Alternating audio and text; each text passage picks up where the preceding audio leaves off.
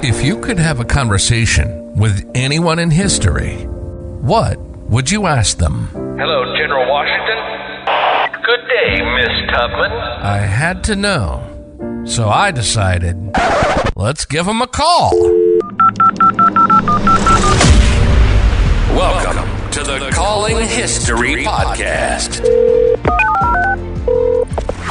Welcome back to part two of Aaron Burr.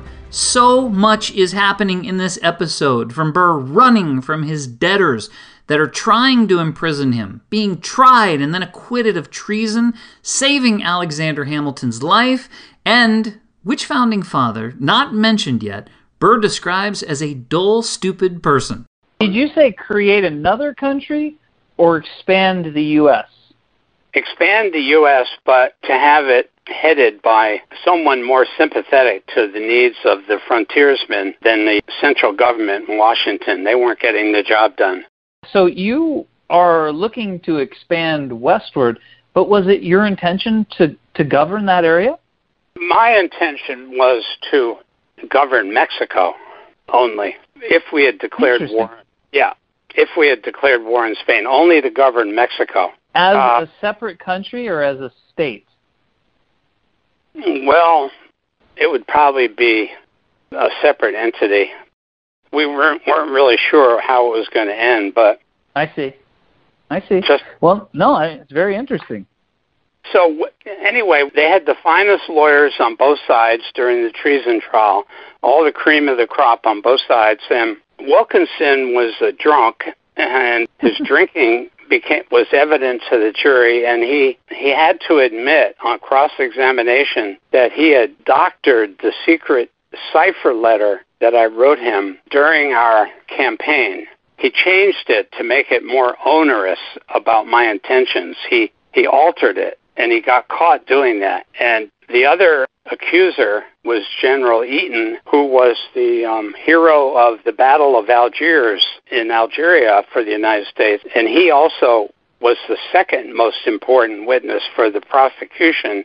When he got through with his service in the military in Algeria for the United States, battling the Barbary pirates, he put in a claim to the central government of the United States for reimbursement for all his military pay, which the Congress didn't pay. It was stalled for years. And suddenly, when he became a witness for the prosecution, Jefferson had it paid. So that was brought out against him as impeachment or bias. But the big thing was that Chief Justice Marshall did me a big favor. He chose to give the jury instruction as to the definition of treason. There were two definitions that could have been given. One was the common law definition used in England, and the second was the uh, U.S. Constitution definition, and he gave the one in the Constitution that there must be two witnesses that told the jury that I had committed an overt act of war against the United States. Wow. And they only had That's one incredible. witness because when the um, posse went out to Blennerhassett Island near Parkersburg, West Virginia, and found troops that they said I led that were headed southward with muskets, they said that that was an overt act of war, getting ready for some sort of war or invasion. Well, I was not there in Blennerhassett Island. I was in Kentucky. So the government hmm. argued it was something called constructive conspiracy. That although I wasn't present, I was pulling the strings from afar.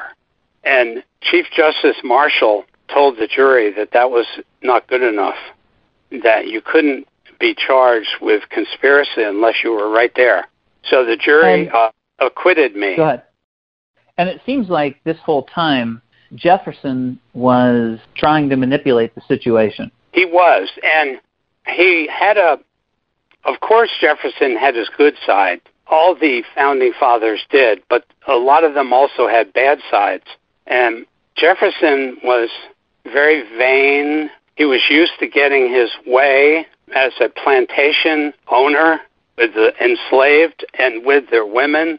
Like he was having children by his sister-in-law, Sally Hemings, who was Wow. um, mixed race person, enslaved And Chief Justice Marshall was a cousin, a distant cousin of Thomas Jefferson. And the two did not get along. Marshall did not like Thomas Jefferson at all. So that was a good judge for me to have. And he also hated the fact that Jefferson had tried to pack the very Supreme Court that Marshall led by getting rid of the Federalists. So I was very lucky to have Chief Justice Marshall preside over my Richmond trial. And the reason that could occur is that in those years, the Supreme Court justices rode the circuit, meaning they would try cases outside of the city of Washington, D.C. They would go on horseback and go to preside over trials that were outside the District of Columbia. It seems like from your description that Jefferson, as you said, was used to getting his way and would use basically any method that was available to him to get his way. And at the time, Chief Justice Marshall was looking to stand true to what he thought the Constitution said, or maybe some sort of system of, of, law that would look less like a king and more like something that would be sustainable for a long period of time. Is that the impression that you're getting? Yes, uh, Marshall was a real hero. He made sure that I had a very fair trial. I was in prison for some of it and under house arrest for some of the others. The trial took a long time. It took a, about a month. So he was a hero. I mean, sounds like it. Everyone knew that Jefferson, in running Monticello, his estate, that although he had built this wonderful mansion and grounds and estate called Monticello, mm-hmm. it was only beautiful because the enslaved had to build it. And yeah. we heard that Jefferson, you know, he, he wrote down everything in journals, everything, everything. He, all the plants that he grew, uh, everything he reduced to writing. And we heard that he would keep track of how many nails, metal nails, the enslaved young boys would produce every day, and the big producers would get rewarded by extra food rations. I mean, Jefferson. Oh my goodness. Oh yes, he was a manipulator, and yet when the British came to invade Virginia, Jefferson fled. He was a coward. Would you describe Jefferson as ruthless? Ruthless, a military coward, hypocritical. He wouldn't. He he seemed to resist freeing his own slave enslaved and I hated slavery. I wasn't a, a rabble rousing abolitionist like some people later in the Quakers, but I realized that slavery was a very evil institution. If I may say so, young man, I, I had very progressive views. I'm the one who stood for women's, I was one of their early persons to stand up for women's rights. I don't know if you know that. Well, let's talk about that for a minute because you obviously you said throughout our call here. You several times brought up slavery. You obviously have some strong feelings about that. And now you've mentioned the rights of women. You call slavery slavery evil. I mean, there's a lot of people that are involved in slavery at your time. The whole economy is built around it in the South, from my understanding. So, what's so evil about it? Because it involved viewing the Africans as not persons and less than human and capable of being owned and capable of being worked to death and just morally reprehensible. I raised my daughter Theodosia to be one of the most highly educated women in America. At the age of 10, she was speaking French fluently. She spoke four languages because of the schooling I gave her. And I always kept the book next to me of Mary Wollstonecraft's book uh, she was a British author who wrote a book called A Vindication of the Rights of Women. And I believed in that. I could see that women. I married my wife Theodosia, who is 10 years older than me, because not because of her physical beauty, but because of her mind. I really admired her intelligence. And so I could see I, that women had a soul and women were to be treated very well and as human beings. I was widely criticized by my fellow aristocrats when, at dinner parties at my estate, Richmond Hill, I invited Indian leaders, leaders of tribes, to my dinner parties, like Joseph Pierce of New York, and they came, as did black leaders. I invited black leaders to my dinner parties, which was unheard of in those days, and I was criticized for it. So you had Indian and you had black people, and you also had, uh, when you say black people, black slaves? Well, black intellectuals. No, free blacks. The, and the leaders, they they I would come to my dinner parties, and the leaders of Indians, not not the tribes, but the actual chiefs, because oh, I was I. So you're bringing in intellectuals. intellectuals, the leaders. I could You're, you're recognize. trying, you're trying to learn. I, I believe that people all had worth and were not to be discriminated against unless they were lazy or dull. The one thing I detested second most to being a coward was being a dull, stupid person, such as James Monroe.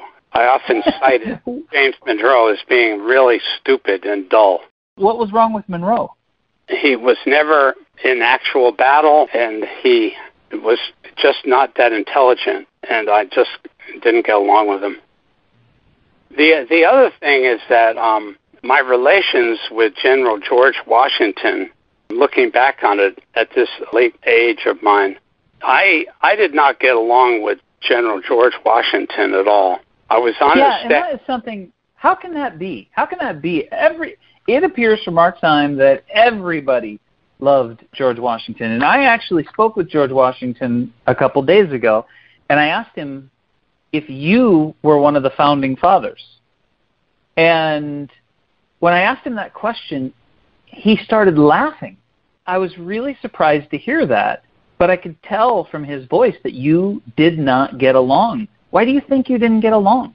Well, there were several reasons. After the Battle of Quebec, I came to the attention of George Washington for my bravery, and he invited me to come and meet with him, and he had me put on his administrative staff, and he shortly uh, did the same to Alexander Hamilton. But George Washington, I found, was over overly obsessed with obsequious.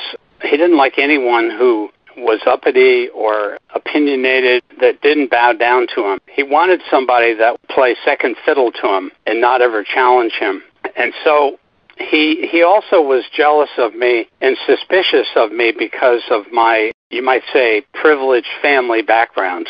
Not that I lived a life of privilege, I lived a very hard life, but my parents came from what you might call no, nobility, my my um, on both sides. And Sure. George Washington was a bit of a dull personality, but I never spoke out against him as I did James Monroe because I respected George Washington as the leader.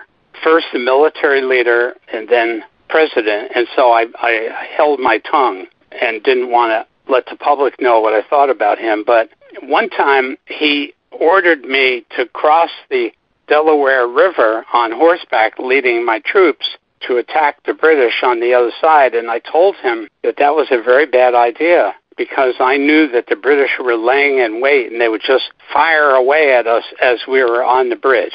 And that's exa- he said, no, do it anyway. And I did it. I followed his orders, and my horse was shot out from underneath me, and I was almost killed or captured. So I didn't always respect his military decisions. Uh, we just didn't get along personally. He dismissed me from his staff after a very few weeks, and I went on the staff of General Israel Putnam and served in the Ramapo Mountains in New York State. Was Putnam an intelligent man? Yes, he was, and I, I ended up referring to him as my dear general. I grew to have a very high opinion of him. Well, let me ask you something else then. You you were uh, uh, w- when you had these dinner parties and you had black and Indian and and uh, I, I'm guessing female intellectuals, and spending time with these people and learning from these people was important to you.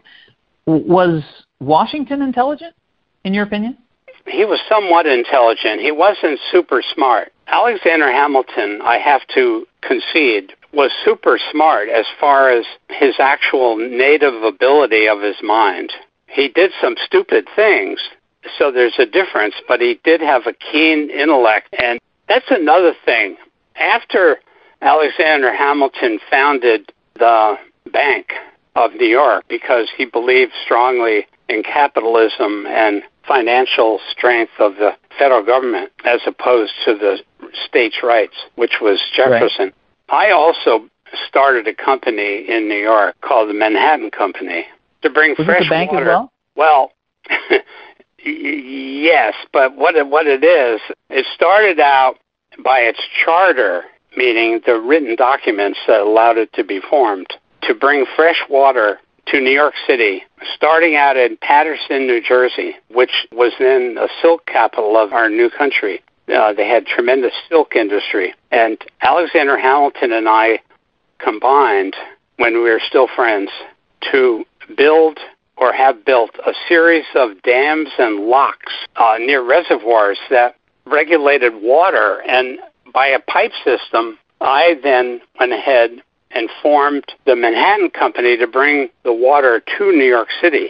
And then Alexander Hamilton got angry because after a year or so, I then had some amendments in the charter to allow the Manhattan Company to do some banking operations. and I have to admit, in my old age, that I can see why Hamilton, when he discovered that, was angry because it was in competition with his bank, the Bank of New York. I see. What year was that? That was just before 1800. Okay, all right. Now, you know that so, Hamilton and I co counseled on a famous murder trial in New York City, the Levi Weeks murder case involving the well. Um, his fiancee was found dead at the bottom of a well. Hold on, hold on. So it is incredible to hear about you and Alexander Hamilton because you guys are just back and forth. I mean, right here we go from the bank issue to you know where he sees you in direct competition and then there are all the political issues where you guys are fighting back and forth but now we're back to a part where you guys are working together on some giant murder case. And i've heard a little bit about this but your relationship is so complicated. Go, go tell me about this this case so levi weeks was just an ordinary citizen as far as social standing in other words he was not an aristocrat a landowner and he was arrested and charged with the murder of his fiancee, who was found dead at the bottom of a well in New York City. And the evidence was flimsy. And without going into what the evidence was, I did most of the work, but Hamilton and I served as his co-counsel, and we got a jury verdict of not guilty very, very quick after the jury got the case. And so we did work on cases together, uh, and then also I'm the one that allowed Alexander Hamilton to escape the British during the Battle of Brooklyn, also known as the Battle of Brooklyn Heights or the Battle of Long Island, which right. the British devastated us. Uh, it was just like Quebec. It was a terrible massacre of our forces, and a thick Alexander Hamilton and I were on this fighting on the same side, of course, and a thick fog came over the battlefield very thick, and it allowed me to lead Hamilton because I knew the territory better back safely to New York City. And so, so we saved his life. Saved his life. So we had a very complicated and long relationship that ended up going the worst direction. Yeah, yeah, so, definitely. Was was Hamilton a better politician than you? No, because I'm the one that helped found Tammany Hall, which was the political became the political party or union of the Democratic Republicans, which is what the party was called, the party of the people, as opposed to the Federalist Party. And so Hamilton didn't trust the people to govern. He thought that only the elite should run the country. Only oh. they were smart enough to run the country and the Federalists tended to believe in that, and they wanted big government, centralized, and they didn't trust states' rights because they thought the states would mess up if allowed to govern their own affairs a lot. So I thought I was the better politician because I um, knew how to organize the votes and go and knock on doors and appeal to the voters directly. But Hamilton did have the brilliance to see the need for a banking system, and he knew a lot about finance. He became Secretary of the Treasury, and he was brilliant. It's just that he made some bad mistakes. A couple mistakes along the way. How about Jefferson? Is Jeff are you a better politician than Jefferson? Jefferson had his strengths. He had tremendous writing abilities, as did Hamilton. Hamilton was a co-author with John Jay and one other on the Federalist Papers, which explained the Constitution better. So Hamilton was a tremendous writer and, and could see the big picture of government. And Jefferson was a good writer, although he was timid and he had a, a weak voice. He wasn't a, a charis, uh, charismatic person, and he was hypocritical and, and all that, but and then very vindictive. Jefferson sounds vindictive. The way you're describing it, when I asked if he was ruthless, I, maybe that's the word I was looking for, vindictive. But Hamilton was vindictive too, wasn't he? He was. Unfortunately, he paid with his life because he wouldn't fess up and apologize. I gave him every opportunity. All So- he had so to do was you- apologize. Yeah, no, it, it seems like that. I- If he had apologized, would that have been the end of it? Yes. I would have withdrawn the challenge. I, I wouldn't have issued. It was only after he refused the 10 or so exchanges of letters that I then declared the challenge. I asked Washington if you were a founding father. What, what would your answer be to that? To be honest, I realized that I was on the second tier of being a founding father, somewhat similar to Benjamin Franklin, who I don't consider to be a founding father. But I was in the second tier and had a lot of good companions, but I am not an actual founding father. Okay. There's a there's an extraordinary story that I have pieces of that I'd I'd love to hear from you. That has to do with something that happened in Valley Forge. Right. In our time, Valley Forge. I mean, this sounds like the worst place that you could ever be, and it was miserable and just the worst moment in that in well, at least General Washington's uh, campaign. But what was your experience with Valley Forge? Okay. I was dispatched to not Valley Forge, but to a military, an important military outpost that we had just south of Valley Forge at a place called Ghent, G H E N T. Mm-hmm.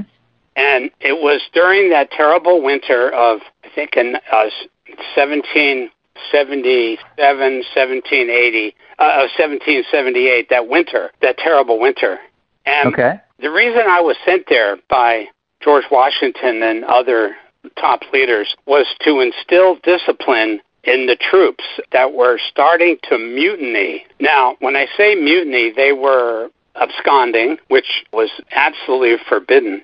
They were very, very upset for good reason that the central government that was forming of our early country was not supplying them with sufficient clothing, shoes, coats, blankets, money that was owed them. And so they had had it. It was a terrible winter. The food, they were hungry and they were mad. So they were starting to rebel and threaten to all take off. So I was sent there because I was known as a tough guy in the military. And when I got there, I I heard a rumor because I have a long history in Westchester County, New York, near White Plains, of intelligence work for the military. So I learned that when I did the formation the next morning, when I rode my horse down the lines of troops, greeting them, one of the soldiers was going to kill me. He was going to shoot me with his musket. So, And you got that through intelligence. yes, uh, there at the fort, Okay. and the troops were drinking a lot and they all fell asleep and some insiders and I went very carefully and quietly and removed all the ammunition from all the muskets of the troops. And so the next morning they didn't realize that the ammunition was gone. And as I was doing the horse routine, sure enough one of the soldiers stepped out and leveled his musket at me to shoot me. Of course he didn't know it was empty. And I used my sword and I hit him on the arm and almost took his arm off. I had to do that to instill discipline all these things in the military were very difficult, and I didn't do them lightly, but you had to be tough. If you were going to be conducting a battle, just like the duel, you mean business. Don't go to a duel if, if you secretly are not going to fire at the opponent. My goodness. Did you ever? I mean, what if he had reloaded his his rifle the next morning? That wouldn't have turned out quite as well. That's correct because that could have been done. I would have had no way of knowing. So that's you still got on the horse and walked down the the row with the intention of getting the troops in order. Yes, and then this one man stepped out. It was clear to me what he was about to do. I had to hit him on the arm. I didn't take it all the way off, but it was a, a severe wound. Wow. So what was that? What was uh, Valley Forge like at that time? Well, the troops were in miserable emotional condition, and I, I hope the country in later years appreciates and realizes how difficult it was for the colonies to fight the largest military power in the world, England, who came over here and tried to suppress our movement. And the conditions were terrible. When you're hungry and ill clothed and you're not getting your pay, that makes for a bad a bad mix. It's incredible that the leaders of your time were even able to move that along, just to keep that in place. When you described there was a, you know, there was a mutiny that you were trying to get control of, I don't know how there couldn't be a mutiny every third day. No food and beating the leather off of your your shoes and freezing and frostbite and and of course there was smallpox during that time. Did you, did you get smallpox? No, um, I suffered from migraine headaches, but and I cited that as a reason that I was eventually retired from the, the Army. And then later, much later, Congress passed an act that compensated the troops with money that they had earned from serving in the Revolutionary War. When I came back from Europe, I put in an application because I didn't get paid for my service. Was denied because they said that the act said that you had to still be in the armed services when the armistice was signed between Britain and the colonies. Otherwise, you weren't eligible for the benefits. And oh I resigned before that, so it was denied. So you did you didn't you didn't get that money back. I understand Washington put in for a large sum of reimbursement. I heard a little bit about it, but I don't know much about it. When you were in Europe, you you did quite a bit of traveling over there, didn't you? I really did. First, I went to England and met with Jeremy Bentham, who was the leading intellect in England. And then I went what, to. What did you like about him? Well, he was an intellect and an author. He had written a book.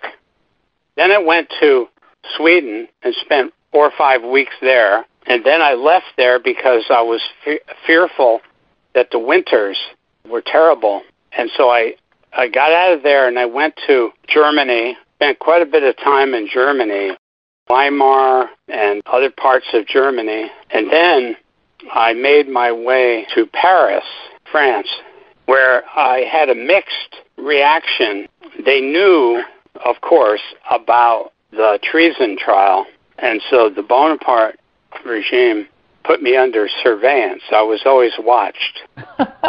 Napoleon Bonaparte was watching you because of the treason accusal? Yeah, Right, that I might do something and try to stir up something against the United States. Oh my goodness. And that France, is incredible. France was very friendly with the colonies, you know, Lafayette. Uh, but I had a good time in Paris, and I did frequent ladies of the night. I had my needs. I considered that it was okay. I have relations, physical relations with women. And, and well, I and, uh, understand there was quite a bit of, of writing that you that you did throughout your life about this, and that I mean we're all human, right? Yes, and and I had a very very close relationship with my daughter Theodosia. Uh, she and I had a unique relationship, meaning it was so close.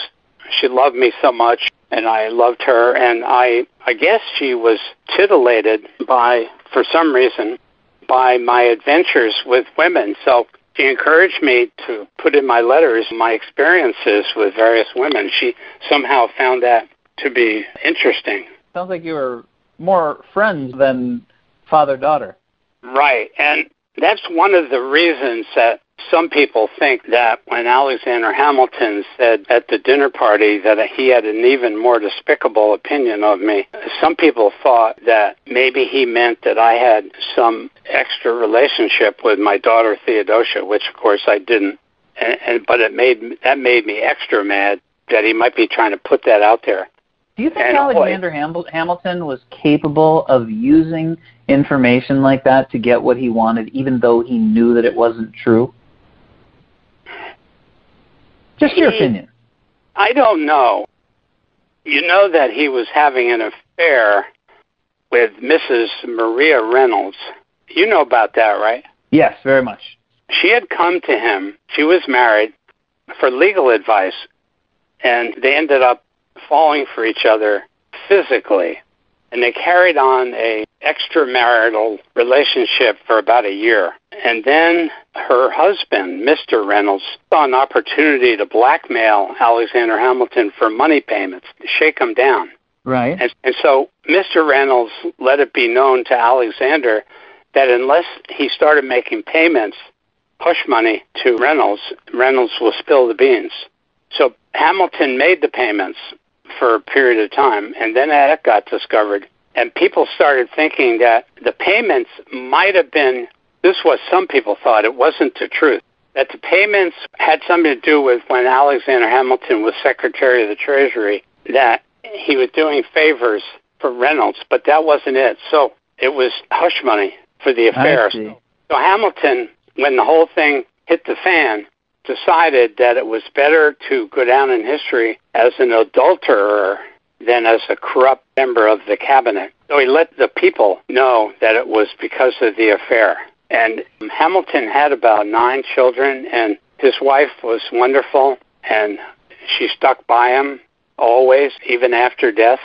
Do you wish that things would have gone differently with you and Hamilton, or is, did they go the way they should have? No, they they should have gone differently because you know, as far as me beating General Schuyler for the U.S. Senate, let the best man win. Let the people decide. I ran for governor of New York, and Hamilton did everything he could to have people not vote me in, and I lost. That's the way it goes. It should have just stayed that way. It's only because Hamilton couldn't let go of his growing distrust and terrible opinion of me. He, for some reason, was in that group of people, mostly aristocrats, that distrusted me, that considered me a dishonest person that had no principles. I had a lot of principles. Yeah, clearly. I'm the one that's it, for women's rights, Native American leaders, emancipation from slavery. I had a lot of principles, but a certain number of my colleagues thought that I was a really bad person that never should be president, can't be trusted, and Hamilton was in that group. Did you and want to be president, Colonel Burr? I did. At the end, I did. I thought that I would do a better job than Jefferson. Well, by listening to you talk about Jefferson, I, I get the impression that you think that anybody could have done a better job than Jefferson. yes. I have two. I have two more questions for you, and I, I'm just so thankful for all of your time. I really am. I, this conversation gives us a totally different picture than than a lot of us have here at this time, because I, I don't think a lot of people ever got to understand your participation on the battlefield and the times that you had to be courageous and how you like you like you said how you did stand up for blacks and women's and you know different minorities and the Indians which would have been seems like it would be so out of place at that time. And so I just I guess I just have two more questions for me because your life started in such a difficult place where your parents and your grandparents and the people that you love die right away, but then you know you bounce back from that and do very well in school and then you left school to go fight in the Continental Army and showed tremendous bravery there and then of course rose all the way to being the vice president. I mean, you've got this huge arc in your life and then it makes this turn to where where you are right now which like you said running out of money and and you're living in a boarding house which is just terrible to hear for you know, a man who served as vice president of our country. And I guess if you were to look back at that whole arc uh, of events, starting from very low to very high and then back down to this difficult time, if you could go back and pick one or two areas, just one spot where you say, I would have done that differently or I would have done that differently, what comes to mind? Well, I would say that I should have done the uh, Southwest Territories exploration differently. I think I, I got a, a little too aggressive by associating myself with the general of the Army, Wilkinson, and that added a military component that obviously aroused suspicion. And Ah, it was a poor choice because the person that could hurt me and bring me down was the President of the United States, Thomas Jefferson, who already hated me. I had some good intentions of exploring westward expansion, but I would say that I, what I did was very edgy. And so that's one area. I'm proud of my legal career. When I came back from Europe, I was able I think I was 57 and I lived to 80 and I was able to slowly resume my practice of law in New York. And there was a famous case that I was proud of. You may not have heard of, young man. It was called the Medcef Eden. I'm going to spell that capital M E D C E F. That's one word. Capital E D E N. Probate case. And basically, to summarize, Medcef Eden was a New York brewer who made a great fortune. And he died in 1798 and left his estate, real estate in New York City, to his two sons, who inherited his wealth, but within three years uh, foolishly blew through his money and became bankrupt. Alexander Hamilton turned down the task when asked to be the lawyer to try to recapture the seized real estate that was given to creditors. He turned it down, saying it was hopeless. And then I had just returned from Europe and I heard about the case and I took it on. One of the sons died, so I, I then worked with Martin Van Buren and we worked on the case for years and we got a good settlement. Um, it's it's incredible. I mean, the case is interesting, but the incredible thing is is that you get accused of treason because you, like I said, this is something that you you would like to change, and yet you come back and put your law practice back together. That's amazing. Yes, and there were a lot of people that hated me. Predators were trying to put me in what they call in limits, and and that meant in prison. They were actually aggressively through the court trying to have judges put me in debtor's prison. And so I moved to Jersey City, New Jersey to try to get away from New York jurisdictionally. And I, I sort of hid from my creditors. I was always being hounded, even by wealthy people that had loaned me money when I was in Europe. They hired lawyers to try to collect money that I owed them. If I had it to do over again, of course, I would have tried to somehow live within my means and not be, have this tremendous debt. That makes a lot of sense. As I'm sitting here talking to you, looking at this whole picture that you painted for me, I have a note here that I was going to ask you that says, Would you have been more responsible with your money? And it sounds like that maybe is the other thing. There's a certain irony of that, too, because it's my understanding that in your law office you had a a bowl full of coins, and people came into your office, American coins. People could just take a handful of coins if they wanted to. Is that true? Yes, yes, that's a practice that I had. I was generous, and on the Medcef Eden case, I didn't receive any pay. I I agreed to, if we won, to take the money out of the winning. So I didn't always make the best legal business decisions on getting paid up front. And then, of course, my wife, my final wife, accused me of squandering her money. She was the wealthiest woman in North America. That was Eliza Jumel. And she accused me after a very short period of being married. I was investing her money and I made a few mistakes on choices of where to put her money.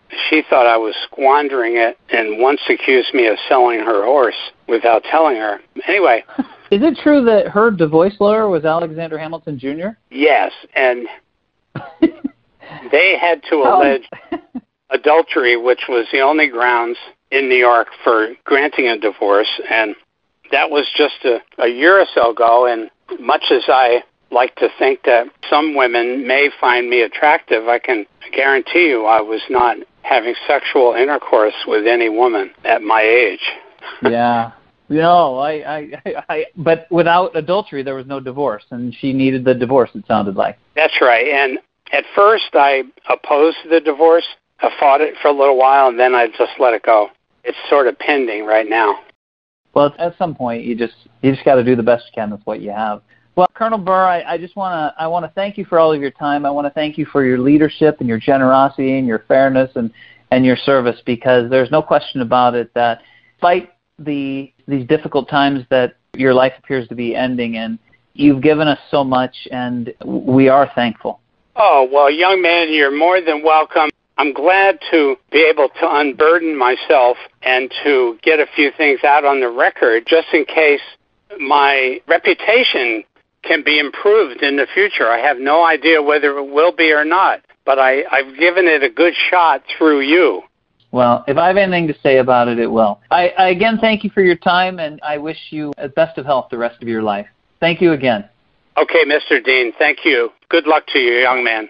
Bye. Thank you. After Lin Manuel Miranda read the book on Alexander Hamilton, he was inspired to write the play that made Hamilton a hero to us all. What if he'd read a book on Aaron Burr first? How would he have characterized Burr? Would he have praised his bravery on the battlefield and the fact that he was able to rise to the level of vice president, missing president by a single vote? Would his accomplishments have inspired us all, considering that he did this even though everyone that loved him died before he was old enough to benefit from their love and wisdom? It's true that Aaron Burr made many mistakes, used poor judgment, and was terrible with money, all of which ultimately resulted in his downfall, causing him to live the final years of his life broke in a boarding house, in poor health, and alone. But prior to firing that shot that killed Alexander Hamilton, his star was on the rise and may have kept rising. If the gun had misfired or the two men had amended their dispute, instead of being forgotten by history, he may have been the next president fighting for those without rights. Because as he said, all people have worth. Thanks for listening, and don't forget that when you subscribe and tell a friend about the Calling History podcast, a baby unicorn is born, and you are making it possible for us to create more content. I'm Tony Dean, and until next time, I'm History.